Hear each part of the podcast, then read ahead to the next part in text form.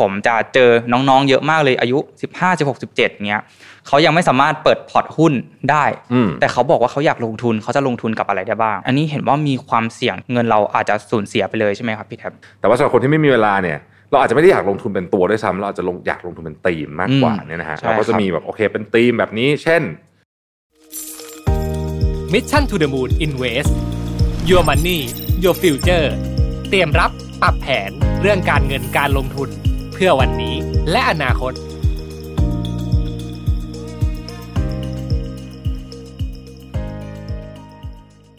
ได้เวลาพัฒนาทักษะใหม่ให้ประเทศไทย Mission to the Moon Reskill Thailand ต่อยอดความเชี่ยวชาญด้านสื่อออนไลน์ที่เข้าใจคนทำงาน สู่การเป็นผู้นำในการพัฒนาทักษะใหม่ กับ Mission Academy คอร์สพิเศษ โดยรวิทย์หานอุตสาหะ อ้ำสุภกร และทีมงาน Mission to the Moon Media เตรียมรับชมการถ่ายทอดสด เปิดตัวโปรเจกต์ใหม่ ฟรี วันเสาร์ที่ 26 กุมภาพันธ์ 2022 เวลาหนึ่งทุ่มเป็นต้นไป ผ่านช่องทาง Facebook และ YouTube ติดตามรายละเอียดเพิ่มเติมได้ที่ mission to the moon co สวัสดีครับ สวัสดีครับ ยินดีต้อนรับเข้าสู่รายการ Mission to the Moon Invest นะครับ ผมชัดภูริวัตรครับผม ผมรวิทานุสาหะครับสวัสดีครับพี่แท็บสวัสดีครับชัดโอเคครับพี่แท็บก็ EP ที่แล้วเนี่ยเราพูดถึง mindset ของการลงทุนไปแล้วว่าเออเราควรจะมีเป้าหมายก่อน แล้วก็มี mindset ที่ดีก่อนการจะลงทุน ผมก็เลยเอาหัวข้อ 6 การลงทุนที่เราควรรู้จักเนี่ยมาพูดคุยกันว่า แต่ละการลงทุนเนี่ยมันมีรูปแบบยังไง และใครเหมาะกับแบบไหนบ้าง อย่างแรกเลยเนี่ยก็คือ การฝากธนาคาร ฝากประจำเงินออมเพราะว่าในยุคนี้เนี่ยในโซเชียลมีเดียครับผมจะเจอน้องๆ เยอะมากเลยอายุ 15 16 17เงี้ยเขายังไม่สามารถเปิดพอร์ตหุ้นได้ แต่เขาบอกว่าเขาอยากลงทุนเขาจะลงทุนกับอะไรได้บ้าง วันนี้ก็เลยมาแนะนำการออมเงินการฝากประจำเพราะว่าเหมือนกับว่าเป็นพื้นฐานในการสร้างวินัยในการออมเงินในการลงทุนนะครับ วันนี้ก็เลยจะมาอธิบายว่าเออเนี่ย การออมเงินในตอนนี้นะครับก็เริ่มต้นออมเงินประจำเนี่ยฝากประจำสามเดือนเนี่ยก็มีดอกเบี้ยอยู่ที่ศูนย์จุดหนึ่งสองห้าสำหรับน้องๆหรืออาจจะไม่ใช่น้องๆก็ได้ อาจจะเป็นคนที่อายุเยอะแล้วแล้วไม่ต้องการความเสี่ยงเนี่ยเขาก็สามารถออมเงินกับตรงนี้ได้ครับครับ จริงๆต้องบอกว่าบัญชีเงินฝาก ที่เรียกว่าเป็นเงินฝากประจำเงินฝากอะไรต่างๆนานาเหล่านี้เนี่ยเราอาจจะรู้สึกว่าผลตอบแทนต่ำแต่มันเป็นวีเข้าสำคัญอันหนึ่งในการเรียกว่าสร้าง liquidity ในระบบด้วยนะหมายถึงว่า เราจะสังเกตว่าต่อให้ผลตอบแทนต่ำขนาดไหน แต่ก็มีคนมีบัญชีเงินฝากอยู่จำนวนมากใช่ไหมนั่นก็คือเหตุผลเพราะว่าสำหรับบางคนอาจจะเป็นที่เอาไว้พักเงินนะฮะสำหรับบางคนคือมันต้องมีอะเพราะไม่งั้นความคล่องตัวมันจะมันจะมันจะน้อยมากลองนึกถึงว่าเราไม่มีบัญชีธนาคารสิมันจะยุ่งมากใช่ไหมฮะมันก็มีที่เอาไว้ เป็นเหมือนกับ liquidity center นะพี่คิดว่าอันนั้นเป็นจุดจุดประสงค์อันหนึ่งอันหนึ่งก็คือว่าตัวมันเองก็ในบางครั้งมันก็เป็นที่ที่ดีครับ ในการที่จะเอาไว้เก็บเงินของเรานะฮะอันนี้ก็เป็นอันหนึ่งซึ่งอัตราดอกเบี้ยเงินฝากเนี่ยมันก็จะมีเอ่อถ้ายิ่งยาวนะปกติมันก็จะต้องเยอะขึ้นนะฮะถ้าเกิดว่าเราล็อกเงินไว้นานขึ้นเพราะว่าแบงก์เขาสามารถที่จะเอาเงินของเราเนี่ยไปเป็นขั้นตอนซับซ้อนนึงคือเราจะเขามีเงินแบงก์มีเงินสดอยู่ในมือเท่าไหร่อะมันจะส่งผลต่อสิ่งที่เขาสามารถปล่อยกู้ได้อืม ครับผมก็อันต่อมาเนี่ยก็คือสลากออมสินก็ดอกเบี้ยเนี่ยจะใกล้ๆเคียงกับ อืฝากประจำเลย แต่ว่าจะมีกิมมิคเพิ่มขึ้นมาสำหรับคนที่ชอบลุ้นรางวัล สลากออมสินเนี่ยก็จะ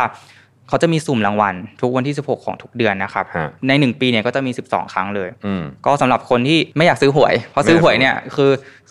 เงินเสียไปฟรีๆอ่าเอามาสลาก ฝากสลากออมสินเนี่ยก็ยังมีได้ลุ้นด้วย และเงินเราก็ยังอยู่ด้วย ใช่ต้องบอกว่าถ้าเกิดว่าใครที่ลองศึกษาเรื่องของลอตเตอรี่ต่างๆเนี่ยนะฮะดูเนี่ยก็จะรู้ว่าโอกาสในการถูกเนี่ยมันน้อยมากนะคือน้อยแบบเทียบกับเงินที่ใส่ลงไปเนี่ย โอกาสเนี่ยมันน้อยมากนะเนี่ยก็ก็อันนี้ก็เป็นทางเลือกอันหนึ่งสำหรับคนที่ยังรู้สึกว่าเอออยากมีอะไรลุ้นทุกเดือนนะฮะ อันนี้อาจจะไม่ใช่เดือนละสองครั้ง แต่ก็ยังยังพอมีฟังก์ชันที่ใช้ได้อยู่นะครับผมจริงๆมันมีเรื่องของสหกรณ์เลยเนี่ยอยู่ในกลุ่มนี้ก็มีด้วยนะฮะก็จะเป็นย่อยๆไปนั้นก็อาจจะเป็นบางคนทำงานอยู่บางที่เขาจะมีสหสหกรณ์ที่สามารถที่จะเอาเงินไปฝากได้เช่นกันนะครับโอเคครับอันต่อไปครับก็จะเป็นตราสารหนี้ครับ จริง ๆตราสารหนี้เนี่ยมีหลายประเภทมากแล้วก็ในที่นี้ผมจะยกตัวอย่างมาให้เห็นภาพง่ายๆ ก็คือ 2 อันที่ผมยกตัวอย่างมา อันแรกเนี่ยคือตั๋วเงินคลัง หรือเราพูดกันง่าย ๆ ว่าตราสารหนี้ระยะสั้นอ่าซึ่งตรงนี้เนี่ยจะออกโดยรัฐบาลนะครับ ออกโดยกระทรวงการคลังเป็นผู้ออกจำหน่ายครับ ซึ่งคนที่ซื้อเนี่ยจะได้ส่วนต่างจากราคา อย่างเช่น เราซื้อมาที่ 97 บาท เราขายไป 100 บาท ตอนครบสัญญา เราก็จะได้ส่วนต่าง 3 บาทนั่นเอง ก็คือ capital gain ตรงนี้ตราสารหนี้ระยะสั้นเนี่ยไม่มีดอกเบี้ย เราจะได้แค่ capital gain เท่านั้นเอง กับอีกประเภทหนึ่ง ตราสารหนี้ที่ออกโดยเอกชน หรือเรารู้จักกันในชื่อหุ้นกู้นั่นเองนะครับบริษัทเอกชนเนี่ยที่ต้องการเงินไปลงทุนไปพัฒนาไปต่อยอดธุรกิจของตัวเองเนี่ยเขาก็จะออกหุ้นกู้มา และเราก็จะต้องอ่าถือให้ครบสัญญานั้นเราจะได้ทั้งดอกเบี้ย แล้วเมื่อครบสัญญาเนี่ยเราจะได้เงินต้นคืนมาตามจำนวนด้วยแต่อันนี้เห็นว่ามีความเสี่ยงเงินเราอาจจะสูญเสียไปเลยใช่ไหมครับพี่แท็บใช่ครับเอ่อจะต้องบอกอย่างนี้ว่า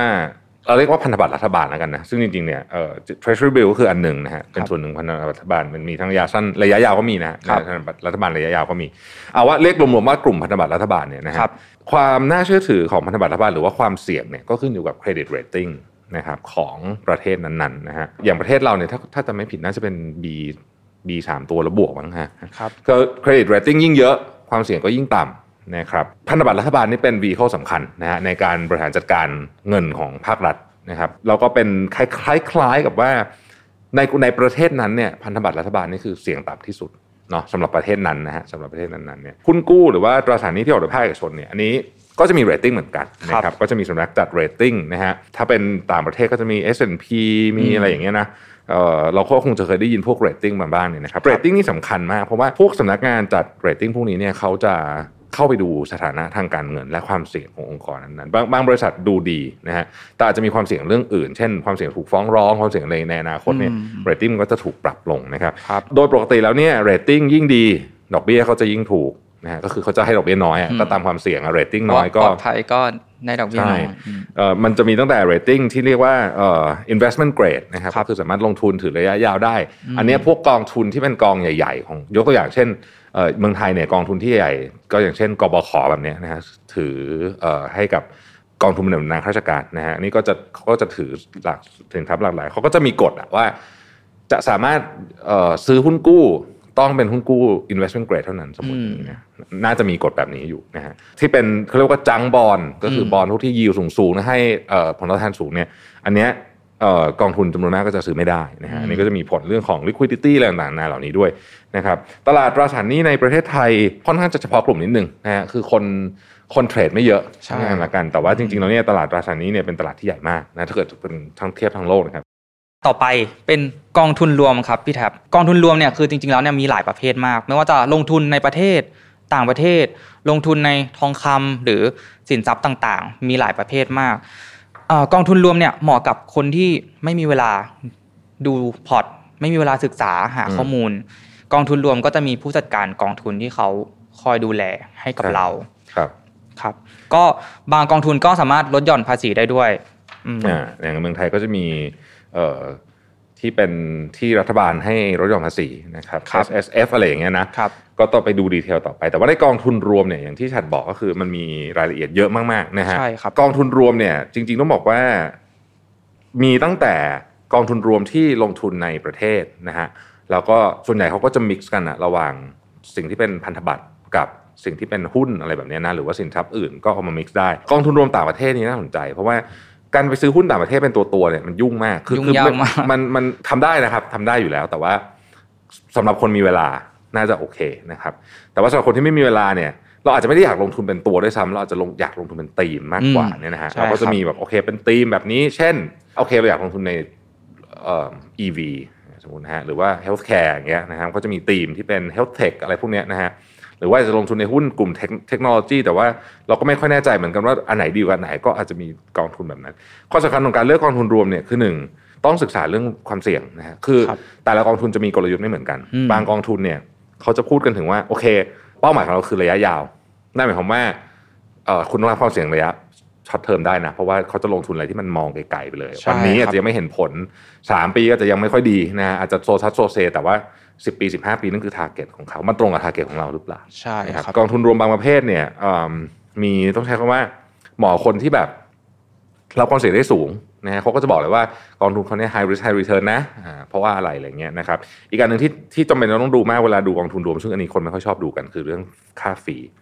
นะค่าฟรีก็เป็นเรื่องสำคัญเหมือนกัน เพราะมันจะส่งผลกระทบต่อ performance โดยตรงเลย ถ้าค่า fee แพงมากๆเนี่ยก็ต้องดูไว้ละกันนะครับทั้งหมดทั้งมวลเนี้ย ต้องศึกษาเหมือนกัน คือกองทุนรวมแม้จะดูเหมือนง่ายนะ แต่จริงๆแล้วเนี่ยก็มีความจำเป็นที่จะต้องศึกษาตัวกองทุนนั้นนะครับสไตล์ของกองทุน บางคนอาจจะดูไปถึงตัวฟันเนเจอร์เองด้วยนะแต่ว่าอันนี้ก็อาจจะดูยากนิดนึงนะเพราะว่ามันมันมีหลายอย่างเข้ามาเกี่ยวข้องกันนะครับ แต่ว่าจริงๆเนี่ยหลักๆเลยก็คือว่านโยบายของกองทุนนั้นคืออะไร สิ่งที่เขาจะทำเนี่ยมันตรงกับความตั้งใจของเราปะนี่สำคัญมาก ดูแค่ชื่อไม่รู้นะบางทีต้องไปดูอ่านไส้ในนิดนึงนะครับ ข้อดีอันหนึ่งของกองทุนรวมก็คือยุคนี้เนี่ย มันทำให้เราสามารถลงทุนที่ไหนก็ได้ ใช่ครับ ประเทศไหนก็ได้ฮะเราก็จะเห็นในกองทุนอะอยากจะลงทุนในเมืองจีนอย่างเงี้ยนะฮะเราก็ไม่ค่อยรู้จักหรอกบริษัทที่เมืองจีนมีอะไรบ้างแต่เรารู้สึกว่าเออเราอยากลงทุนภาพใหญ่ของจีนอย่างเงี้ยมันก็จะมีกองทุนที่สามารถทำแบบนั้นได้นะครับ หรือบางคนไปเกาะเป็นอินเด็กซ์ฟันอะไรก็ได้ มันมีเยอะแยะมากมายนะฮะแล้วเราสามารถซื้อหุ้นแค่ตัวเดียวก็ได้สมมติเนี่ยผมอยากซื้อเทล่าพี่แท็บผมไม่จำเป็นต้องมาซื้อทีละหลักร้อยหุ้นเหมือน ในสตรีมมิ่งซื้อหุ้นในไทย เราสามารถเลือกซื้อแค่หุ้นตัวเดียวก็ได้ ถ้าเรายังมีงบไม่มากพอ เราก็ค่อยๆสะสมไป แล้วในกองทุนเนี่ยคือเขาจะ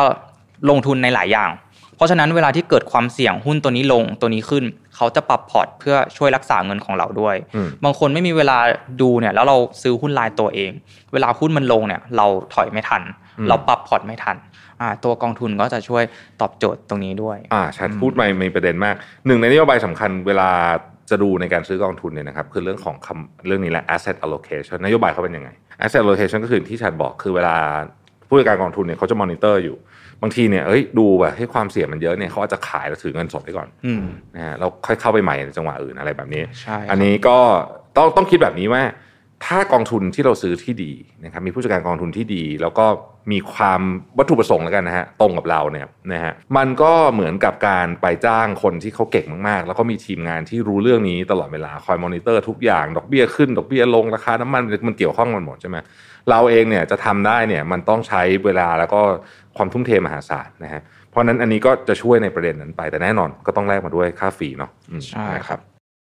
อันต่อไปคือหุ้นนั่นเองครับพี่แท็บอ่าหุ้นเนี่ยบริษัทที่เขาดำเนินกิจการมาเนี่ยคือเขาอยากได้เงินไปลงทุนไปต่อยอด เขาก็จะเอาหุ้นเนี่ยออกมาขายให้ประชาชนทั่วไปผ่านตลาดหลักทรัพย์ ก็จะเรียกว่า IPO อ่าแล้วคนที่ซื้อหุ้นเนี่ยเราก็จะมีส่วนหนึ่งในบริษัทเราสามารถไปออกเสียงเลือกคณะกรรมการบริหารบริษัทได้ และเราก็จะได้รับผลตอบแทนปลายปีเป็นเงินปันผล หรือจะเป็นแคปิตอลเกนของราคาหุ้นก็แล้วแต่อ่า แต่ว่าทีเนี้ยในตลาดหลักทรัพย์เนี่ยมีหุ้นอยู่เยอะมากประมาณ700ถึง800 ตัว ซึ่งถ้าเราเลือกซื้อหุ้นในเซ็ต50 เซ็ตร้อยมันก็อาจจะไม่ได้มีความเสี่ยงมาก แต่ว่าหุ้นเนี่ยถือว่ามีความเสี่ยงในระดับหนึ่งเลยแต่ถ้าเราซื้อหุ้นตัวเล็กหุ้น MAI ซึ่งมันมีความเสี่ยงสูงมากเพ ราะว่ามันเป็นหุ้นที่เพิ่งเกิดใหม่เพิ่งเข้าตลาด เราไม่สามารถดูได้ว่างบการเงินย้อนหลังเขา 10 ปีเป็นยังไงกำไรขาดทุนเป็นยังไง มันจึงมีความเสี่ยงสูงมาก แน่นอนครับคือผลตอบแทนอาจจะสูงถ้าบริษัทโต แต่ว่าสถิติแล้วเนี่ยสตาร์ทอัพที่เกิดขึ้นมาใหม่ 90%คือเจ๊งและ10%ก็คือ10 10 บริษัทนั่นเองที่ยังอยู่รอดได้ เพราะฉะนั้นหุ้นเนี่ยเป็นอะไรที่ค่อนข้างที่จะต้องศึกษาข้อมูล หาข้อมูลดูงบการเงินเยอะมาก ก่อนที่เราจะตัดสินใจซื้อ นั่นเองครับครับ ก็สำหรับหุ้นที่เรียกว่าเป็นบริษัทจดทะเบียน เป็นวีข้อหนึ่งนะในตลาดทุนบริษัทจดทะเบียนไทยของตลาดหลักทรัพย์ประเทศไทย SET เนี่ยก็อยู่มาค่อนข้างนานละนะครับก็มีหลายคนอาจจะสงสัยผมเล่าให้ฟังคร่าวๆแล้วกันว่าเวลาบริษัทเขาจะจดทะเบียนเนี่ยต้องทำไงบ้างนะฮะอันดับแรกเนี่ยเวลาเราจะเข้าไปเป็นบริษัทมหาชนเนี่ยนะฮะก็จะมีกฎหมายนะควบคุมนะครับรบการทำบัญชีเนี่ยก็จะต้องเป็นแบบที่เข้มงวดมากนะฮะเราก็จะต้องมีการยื่น เรียกว่าการคือเขาดูทุกอย่างอะธรรมพิบาลในการทำบริหารเป็นยังไงอะไรอย่างเงี้ยนะฮะจนกระทั่งกรอตอนุมัติเราก็เข้าซื้อขายในกระดานได้ ในการเข้าซื้อขายเนี่ยสิ่งสำคัญก็คือต้องดูว่าเขาจะเงินไปทำอะไรนะบริษัทเขาก็จะต้องบอกว่าเขาจะเงินไปทำอะไรนะครับบริษัทเอาเงินไปขยายกิจการไปคืนหนี้ไปอะไรต่างๆนานาพวกนี้นะครับเสร็จแล้วเนี่ยพอหลังจากเข้าไประดมทุนในตลาดหลักทรัพย์แล้วเนี่ยนะฮะบริษัทก็จะมีหน้าที่ที่จะต้องดูแลผู้ถือหุ้น นะครับต้องให้ข้อมูลอย่างโปร่งใสนะฮะซึ่งอันนี้ก็จะเป็นจุดที่เราจะเข้าไปศึกษาได้คือปกติข้อมูลพวกนี้จะค่อนข้างเปิดเผยมาก ๆ เลยนะครับโดยเฉพาะบริษัทที่มีธรรมาภิบาลที่ดีเนี่ยเขาก็จะมีข้อมูลอย่างโดยละเอียดนะฮะเราก็เราก็ไปดูว่าเอ้ยเขาอยากเขาจะทำอะไรผู้บริหารเป็นใคร คณะกรรมการเป็นใครนะครับ อะไรต่างๆนะนี้ระบบควบคุมตรวจสอบเป็นยังไง วิธีการวางแผนการลงทุนเป็นยังไง จะมีแผนจะโตยังไงบ้างนะครับบริษัทในตลาดหลักทรัพย์เอ่อทั้งเซ็ตทั้ง MAI เนี่ยก็ พอมันเป็นบริษัทลายตัวแบบนี้นะมันก็มีความเสี่ยงนะครับแน่นอนที่ชัดบอกเพราะว่าธุรกิจเนี่ยมันก็มีขึ้นมีลงนะฮะเวลาธุรกิจมันขาขึ้นเนี่ยหุ้นมันก็จะขึ้นเยอะนะครับพวกนี้เพราะว่ามันผลมันจะกลับไปเร็ว หรือธุรกิจคนรู้สึกว่ากำลังจะเป็นขาขึ้นนะครับหุ้นก็จะขึ้นเยอะ อันนี้ไม่พูดถึงพวกกรณีในการปั่นหุ้นอะไรนะพวกหุ้นนั้นผิดกฎหมายทั้งสิ้นนะฮะแต่โดยรวมๆแล้วเนี่ย ตลาดหลักทรัพย์ ถ้าเราพูดถึงย้อนหลังกลับไปหลายๆสิบปีเนี่ยโดยเฉลี่ยนะมีผลตอบแทนที่ดีกว่าการลงทุนประเภทอื่น แน่นอนมีความเสี่ยงสูงพอสมควรนะฮะเราก็คิดอย่างเงี้ยว่าวันหนึ่งอะเขาอนุญาตให้หุ้นรายตัวเนี่ยสามารถบวกลบได้ถึง 30%นะซึ่งมันก็เคยมีหุ้นที่บวกและลบ 30%ต่อวันมาหลายตัวแล้วนะครับเพราะฉะนั้นเนี่ยก็คือ ความผันผวนมันก็ไม่น้อยไม่น้อยนะฮะเพราะฉะนั้นคนที่เข้ามาก็ควรจะต้องเข้าใจด้วยการซื้อหุ้นรายตัวเลยเนี่ยคือเราพูดง่ายคือเราเป็นคนจัดพอร์ตเองเนี่ยนะฮะเราต้องหาข้อมูลเยอะจริงๆใช่ครับการเลือกหุ้นแต่ละตัวเนี่ยมันมันละเอียดมาก คือบางทีเนี่ยหุ้นดีแต่แพงไปก็มีนะฮะบางทีหุ้นเคยดีตอนนี้ไม่ดีแล้วอะไรเงี้ยนะแต่คือคือถ้าคิดว่าตัวเองมีเวลาพอนะฮะก็เป็นวิธีการที่โอเคใช้ได้ทีเดียวเหมือนกันนะครับเราก็จะเห็นว่า มีคนเยอะมากเลยที่มั่งคั่งมาก ๆ จากการมีอาชีพคือเป็นเทรดเดอร์ว่างั้นเถอะนะฮะซื้อขายหุ้นเนี่ยนะฮะ full time trader ครับก็ซื้อหุ้นรายตัวเนี่ยมันจะแตกต่างกับการซื้อกองทุน ตรงกันข้ามกันเลยอย่างเช่นกองทุนเนี่ยมีคนดูแลให้ อันนี้เราต้องดูแลเอง และถ้าเกิดเหตุการณ์อะไรขึ้นเนี่ย เราต้องมานั่งปรับ port เองอ่าเพราะฉะนั้นคือแบบว่าเราเนี่ยต้องมีเวลาติดตามข่าวสาร และมีความคล่องตัวในการปรับ port อย่างมาก ข้อดีคือเราสามารถแบบเอ้ย เจอรู้ข่าวมาปุ๊บเราคล่องตัวจัดการได้ไวเลย ส่วนกองทุนรวมเนี่ยบางทีเราซื้อขายอาจจะมีหลายวัน เราอยากอ่าถอนเงินหรือขายกองทุนออกบางทีอาจจะต้องรอหลายวันหน่อย แต่ว่าหุ้นเนี่ยก็คือมันคล่องตัว แต่ว่าข้อเสียก็คือเนี่ยเราต้องมีเวลาจริง ๆ แล้วก็ต้องติดตามข่าวสารไม่งั้นอ่า port เราอาจจะติดลบ ก็อันต่อไปครับ หัวข้อสุดท้ายของเราก็คือค ริปโตครับพี่แท็บพี่แท็บมองยังไงบ้างครับกับการลงทุนในคริปโตคริปโตเคอเรนซีน่าสนใจนะก็คือว่าคริปโตเคอเรนซีเนี่ยมันเกิดขึ้นมาบนพื้นฐานมันบนไอเดียแล้วกัน เราลองนึกดูนะว่า คนที่กำหนดมูลค่าของเงินจริง ๆอะของเงินสกุลสกุลหนึ่งคือใครนะจริงๆมันคือมีอยู่ไม่กี่คนเองนะอาจจะยกตัวอย่างที่อเมริกาเนี่ยอันเห็นชัดนะฮะคนที่มีอิทธิพลเยอะที่สุดแล้วกันนะครับ ต่อเงินสกุลสหรัฐ ซึ่งส่งผลต่อเงินสกุลอื่นด้วยเนี่ย ก็คือธนาคารกลางหรือว่าเฟดใช่ไหมครับซึ่งจริงแล้วเนี่ยมาคิดคิดดูแล้วโอ้เขามีอิทธิพลเยอะมากจริง เพราะว่าอย่างธนาคารกลางสหรัฐเนี่ยสามารถที่จะพิมพ์แบงค์ขึ้นมาเองได้เลยนะฮะก็คือแบบว่าอย่างตอนที่เขาทำเรียกว่า QE นะ quantitative easing เนี่ยก็พิมพ์แบงค์ขึ้นมาเลยว่ากันเถอะนะฮะแล้วก็ใส่เงิน inject เข้าไปในระบบ ตั้งแต่ช่วงต้น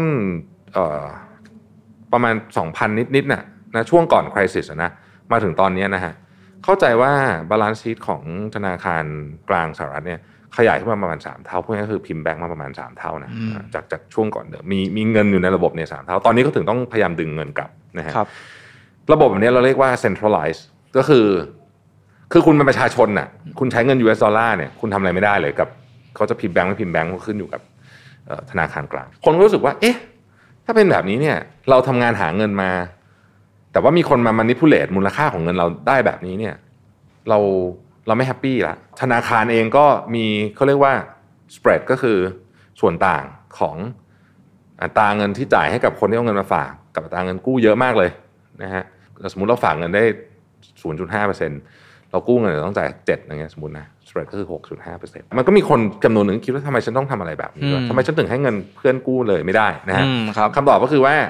เพราะว่าเรามีตัวกลางเพราะเราเชื่อใจเราอยากมีคนที่ที่ที่ trust ใช่ไหมเราให้เงินคนอื่นไปกู้มันจะคืนมาไม่รู้อะไรอย่างนี้ใช่ไหมเพราะฉะนั้นเนี่ยก็เลยมีไอเดียว่า เอ๊ะ ถ้าเราเอาตัวกลางออกล่ะนะครับ จะเกิดอะไรขึ้น เป็นที่มาของคำว่า decentralized finance นะครับผมซึ่ง decentralized finance เนี่ยก็คือพูดง่ายคือว่าเหรียญต่างๆที่ออกมา โดยคอนเซ็ปต์ของมันเอาบิตคอยน์แล้วกันเข้าใจง่ายดีเนี่ยบิตคอยน์เนี่ยมันวิ่งอยู่บนเทคโนโลยีที่เรียกว่าบล็อกเชนใช่ไหมบิตคอยน์เองเนี่ยใช้คำว่ามีจำนวนจำกัด นะครับ แล้วก็มูลค่าของมันเนี่ยคืออยู่ดีแบงค์แบงค์ชาติจะมาทำอะไรไม่ได้อะอ่าคือแบงค์แบงค์ชาติไม่เกี่ยวไม่เกี่ยวใน system นี้ มูลค่าของมันคือความเชื่อของผู้คนว่ามันมีมูลค่าเท่าไหร่ใช่ไหมใช่คนที่คนที่ถือบิตคอยน์อยู่นะครับ ซึ่งถ้าเกิดว่าเราลงไปพูดถึงเทคโนโลยีของบล็อกเชนเนี่ยก็ก็อาจจะทำให้เห็นภาพมากขึ้นนิดนึง อธิบายง่ายๆอย่างนี้แล้วกัน เหมือนกับเรามีสมุดบันทึกอยู่คนละเล่ม สมมติมีคนอยู่ในบล็อกเชนสักพันคนนะมีสมุดบันทึกคนละเล่มใช่ไหมฮะคำถามคือว่าเวลาพี่โอนเงินให้ฉัดเนี่ย ทำยังไงถึงจะรู้ว่า transaction นี้เกิดขึ้นจริง ไม่ใช่ว่าพี่เก็บไว้แล้วบอกว่าโอนแล้ว หรืออะไรแบบนี้นะฮะสิ่งที่บล็อกเชนทำก็คือว่า transaction ทุก transaction เนี่ยจะถูกบันทึกอยู่ใน ledger เนี่ยของทุกคน เพราะฉะนั้นเปลี่ยนของฉัดคนเดียวหรือเปลี่ยนของพี่คนเดียวไม่มีประโยชน์ใช่ ต้องไปเปลี่ยนทุกคน ซึ่งในทางปฏิบัติเนี่ยมันทำแทบจะเป็นไปไม่ได้เนาะครับเพราะมันยากมากนะครับเพราะฉะนั้นเขาถึงบอกว่าการแฮ็กตัวบล็อกเชนเลยนะ โอกาสเนี่ยเรียกว่า ใกล้ๆศูนย์นะฮะนอกจากว่าจะมีเขาพูดถึงควอนตัมควอนตัมเบรกบล็อกเชนได้หรือเปล่า แต่ว่าไอ้ที่โดนเดี๋ยวต้องพูดนิดนึงก่อนก่อนจะไปต่อคือไอ้ที่โดนแฮ็กกันส่วนใหญ่ที่มีปัญหากันส่วนใหญ่เนี่ยไม่ได้อยู่ที่ตัวบล็อกเชนนะใช่ครับมันอยู่ที่ตัว exchange นะฮะซึ่งอันนั้นเป็นอีกเรื่องหนึ่งนะวันนี้คือคอนเซ็ปต์ของของของ decentralized คนคนรู้สึกว่าทำไมฉันถึงจะต้องไปให้ธนาคารกลางเป็นคนกำหนดณปัจจุบันนี้เนี่ยคริปโตตอนนี้ก็เอ่อยังคงมีเรื่องที่น่าสนใจในแง่มุมของการเป็นคืออย่างนี้ ตอนเนี้ย ถ้าถามว่ามันเป็นสินทรัพย์ที่คนไปลงทุน อันเนี้ยโอเคละนะฮะคือจุดประสงค์เนี้ยท้ายละคิดว่ามันเหมือนทองคำเนี่ยนะตอนนี้มันเป็นละอืมมันเป็นแบบนั้นแล้วนะครับ คือเราสามารถซื้อบิตคอยแล้วคิดว่าเหมือนซื้อทองได้นะแต่สิ่งที่เขาตั้งใจให้มันเกิดณวันนี้ยังไม่ค่อยเกิดเท่าไหร่ก็คือการให้มันเป็นตัวแทนในการจ่ายเงินนะอันเนี้ยคือเรื่องสำคัญ